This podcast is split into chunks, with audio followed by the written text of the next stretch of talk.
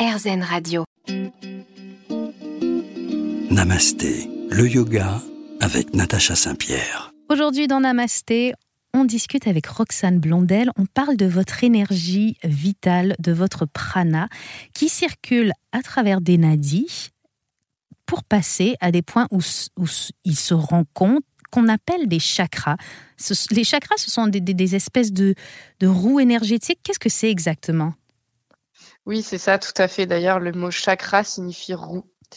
Et donc, ce sont des roues qui tournent d'énergie. Alors, on dit qu'on on, se compose de milliers de corps énergiques regroupés en plusieurs centres où convergent les énergies. Ce sont donc les chakras. Combien on a de chakras? Alors, on a plusieurs chakras. Euh, mais on parle souvent des sept chakras principaux. Euh, si vous voulez le détail, on a le premier qui est le chakra racine qui se situe au niveau du périnée. Oui. Chaque chakra est représenté par à la fois une couleur, un son, un élément, un mantra. Euh, vraiment, chaque chakra a ses propres euh, particularités. Le premier, pourrait, on pourrait le résumer autour du, du mot de l'ancrage. D'accord. Ensuite, on a le chakra sacré qui se situe sous le nombril. Le chakra sacré, lui, euh, est en lien avec tout ce qui va être la créativité, la sexualité aussi. Mhm. Après, on a le plexus solaire, le chakra du plexus solaire, de la confiance en soi, au niveau du haut de l'abdomen, au niveau de l'estomac, on pourrait le situer aussi. Le chakra du cœur, notre euh, quatrième chakra, qui lui, en fait, et le lien entre les chakras du bas que je viens de vous décrire et les chakras du haut, qu'on appelle du haut. Mhm. Donc le chakra du cœur se situe au niveau de la poitrine. Ensuite, on a le chakra de la gorge qui, euh, bah, du coup, se situe, comme il porte très bien son nom, au niveau de la gorge. Lui parle beaucoup de l'expression de soi, de la communication. L'avant-dernier chakra est le chakra du troisième œil, celui de l'intuition. D'accord. Et enfin, on a le chakra couronne situé au niveau du sommet du crâne qui, lui, euh, est beaucoup plus en lien avec tout ce qui est la méditation, la spiritualité. Voilà. Alors, leur rôle, finalement, ces chakras, ce serait d'absorber et redistribuer l'énergie? Tout à fait. Ils permettent euh, justement, euh, quand tous les chakras sont équilibrés et circulent correctement, une bonne circulation va permettre la bonne vitalité, un système immunitaire euh, en bonne santé et on va se sentir euh, en pleine, pleine et plein d'énergie. Alors, qu'est-ce qui peut causer un, déséquilibre? Est-ce qu'on dit déséquilibre ou est-ce qu'on dit blocage? Euh, Parce que, bon, comme vous nous avez dit qu'il peut y avoir une, circulation trop rapide de l'énergie, je suppose qu'il n'y a pas que des blocages. Donc, comment on, appelle un dysfonctionnement des chakras? Chacun peut utiliser le terme qu'il veut. On pourrait dire dysfonctionnement, on pourrait dire que il est moins fluide, qu'il est plutôt moins harmonieux, déséquilibré. Chacun va utiliser le mot qu'il veut. Mais en tout cas, c'est que l'énergie fonctionne pas euh, correctement. D'accord. Et comment comment on arrive à avoir euh, une mauvaise circulation Parce que moi, j'ai tendance à, visualiser tous ces systèmes-là de nadis, de méridiens, un peu comme le système veineux du corps. Et comment on arrive à un moment où le sang circule mal dans une veine? Bah, Je ne sais pas, moi, parce qu'on va faire un caillot, parce qu'on mange pas bien et que donc euh, du gras va se former. Mais, mais dans les circuits énergétiques, comment on arrive à une mauvaise circulation? Mais ça va être euh, tout simplement le fait de ne pas alimenter euh, le côté harmonieux de chaque chakra. Donc, selon chacun, ça va être totalement différent. Oui. Euh, on peut, ça peut être des traumas, des traumas d'enfance, tout comme ça peut être juste, par exemple, pour le chakra sacré qui est en lien avec la créativité, de ne pas exprimer sa créativité. Et donc d'aller dans une roue plutôt vicieuse plutôt qu'une roue qui va harmoniser et puis permettre de d'alimenter ce chakra. Finalement, ce qui est important dans tout ça, c'est euh, d'être vrai pour que nos, chakras fonctionnent correctement, pour qu'on n'ait pas de déséquilibre. Il faut, faut finalement être en accord avec nous-mêmes En accord avec soi-même, et je pense que ça demande une bonne connaissance de soi surtout. Oui. Et que plus on va se connaître et apprendre notre fonctionnement, plus nos chakras vont être harmonieux. Alors restez avec nous, on continue à parler de vos chakras et au cours de cette émission, on va même détailler chacun des chakras et peut-être que vous allez, en nous écoutant, vous rendre compte de quel de vos chakras est déséquilibré, désharmonisé et comment réparer tout ça. Restez avec nous sur RZN Radio. Namasté, le yoga avec Natacha Saint-Pierre. De retour dans Namasté, je suis évidemment toujours avec Roxane Blondel et on parle d'énergie vitale dans votre corps, on parle de chakra, mais avant d'arriver dans le, dans le vif du sujet, j'ai envie de, de, de, faire en sorte qu'on comprenne bien le terrain de la circulation de l'énergie dans le corps. On a parlé euh, des nadis qui sont ces canaux énergétiques euh, dans lesquels notre énergie, qui s'appelle prana, circule.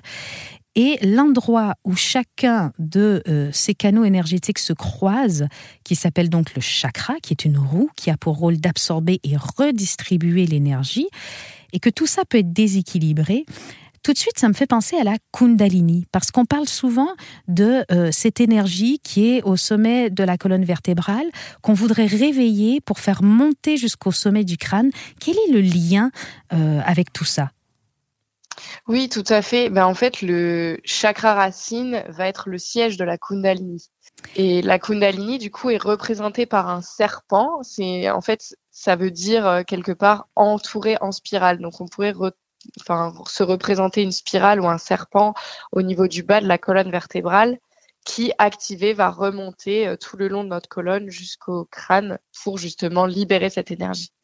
Alors, quand vous nous dites ça, moi je pense tout de suite à, euh, au, canal central, au nadi central, Shushumna, dont vous nous avez parlé précédemment.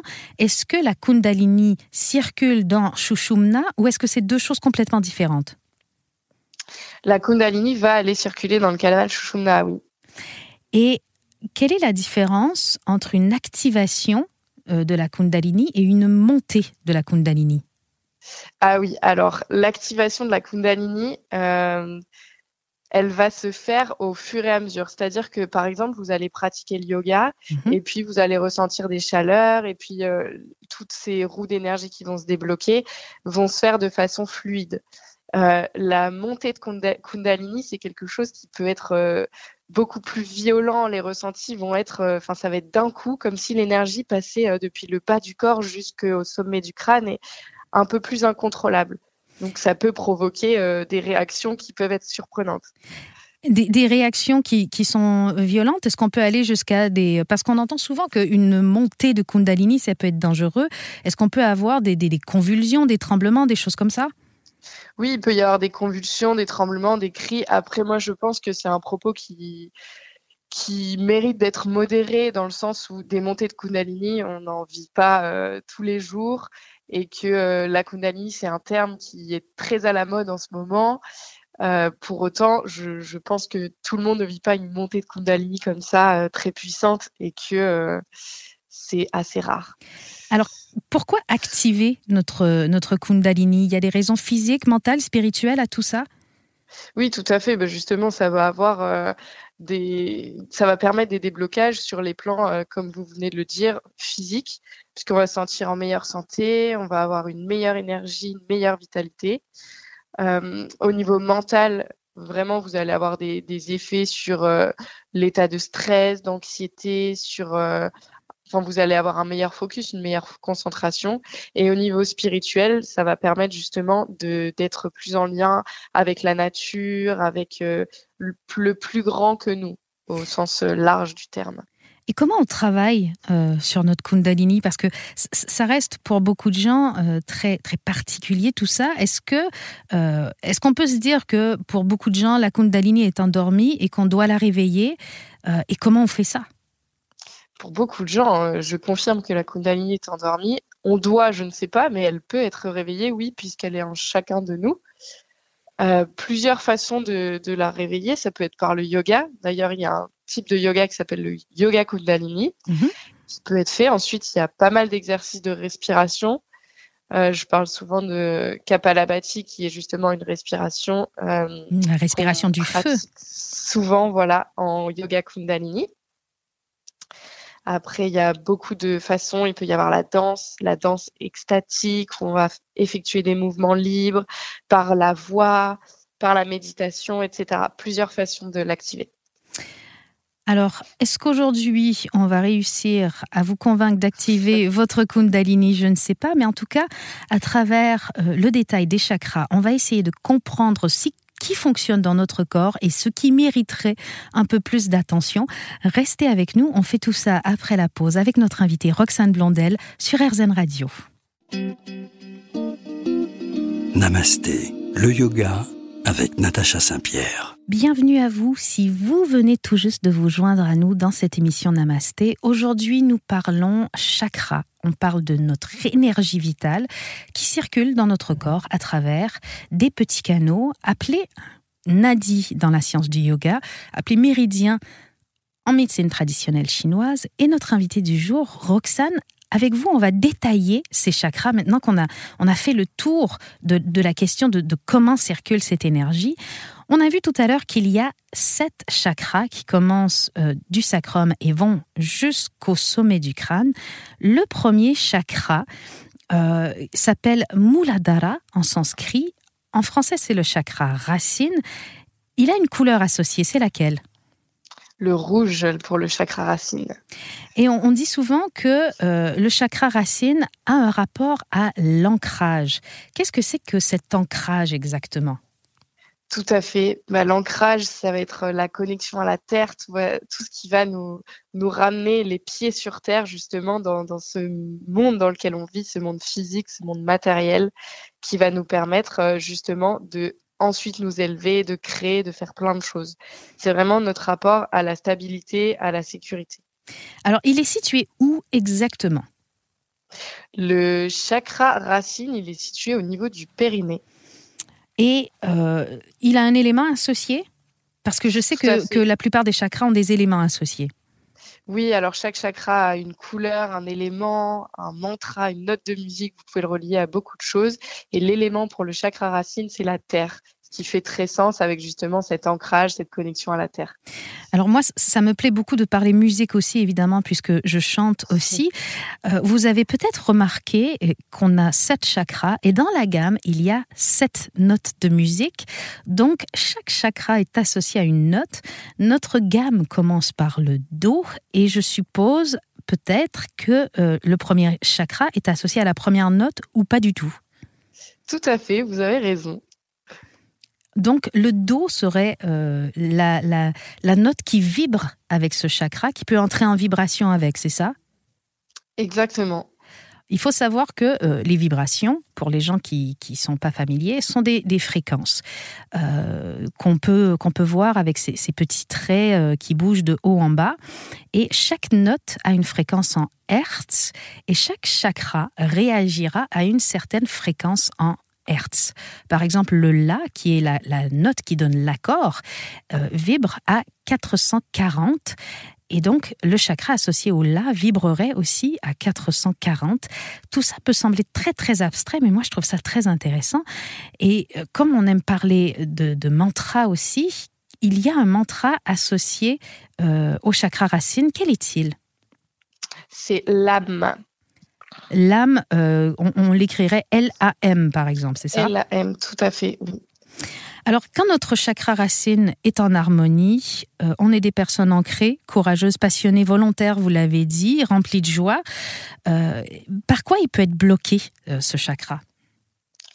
Ben, ça peut être par la, peur d'un manque de sécurité, la, la peur de manquer d'argent, la peur du changement. Quand on est trop ancré, on, on ne bouge pas en fait, on est figé et toutes nos peurs vont nous bloquer pour avancer. Et quels seront donc les dysfonctionnements du chakra? On aura, euh, euh, bah, je sais par exemple qu'on peut avoir euh, beaucoup d'orgueil quand on a un chakra comme ça qui fonctionne pas bien. Qu'est-ce qu'il y a d'autre?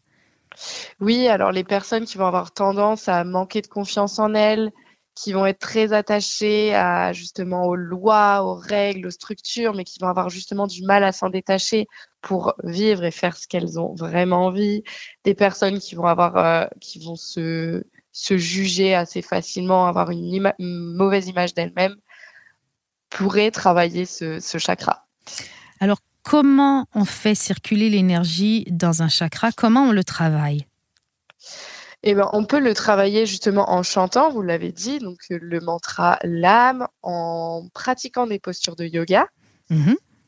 Ou alors en, faisant des méditations et se répétant certains mantras comme euh, je suis en sécurité, je suis ancré sur cette terre, par exemple.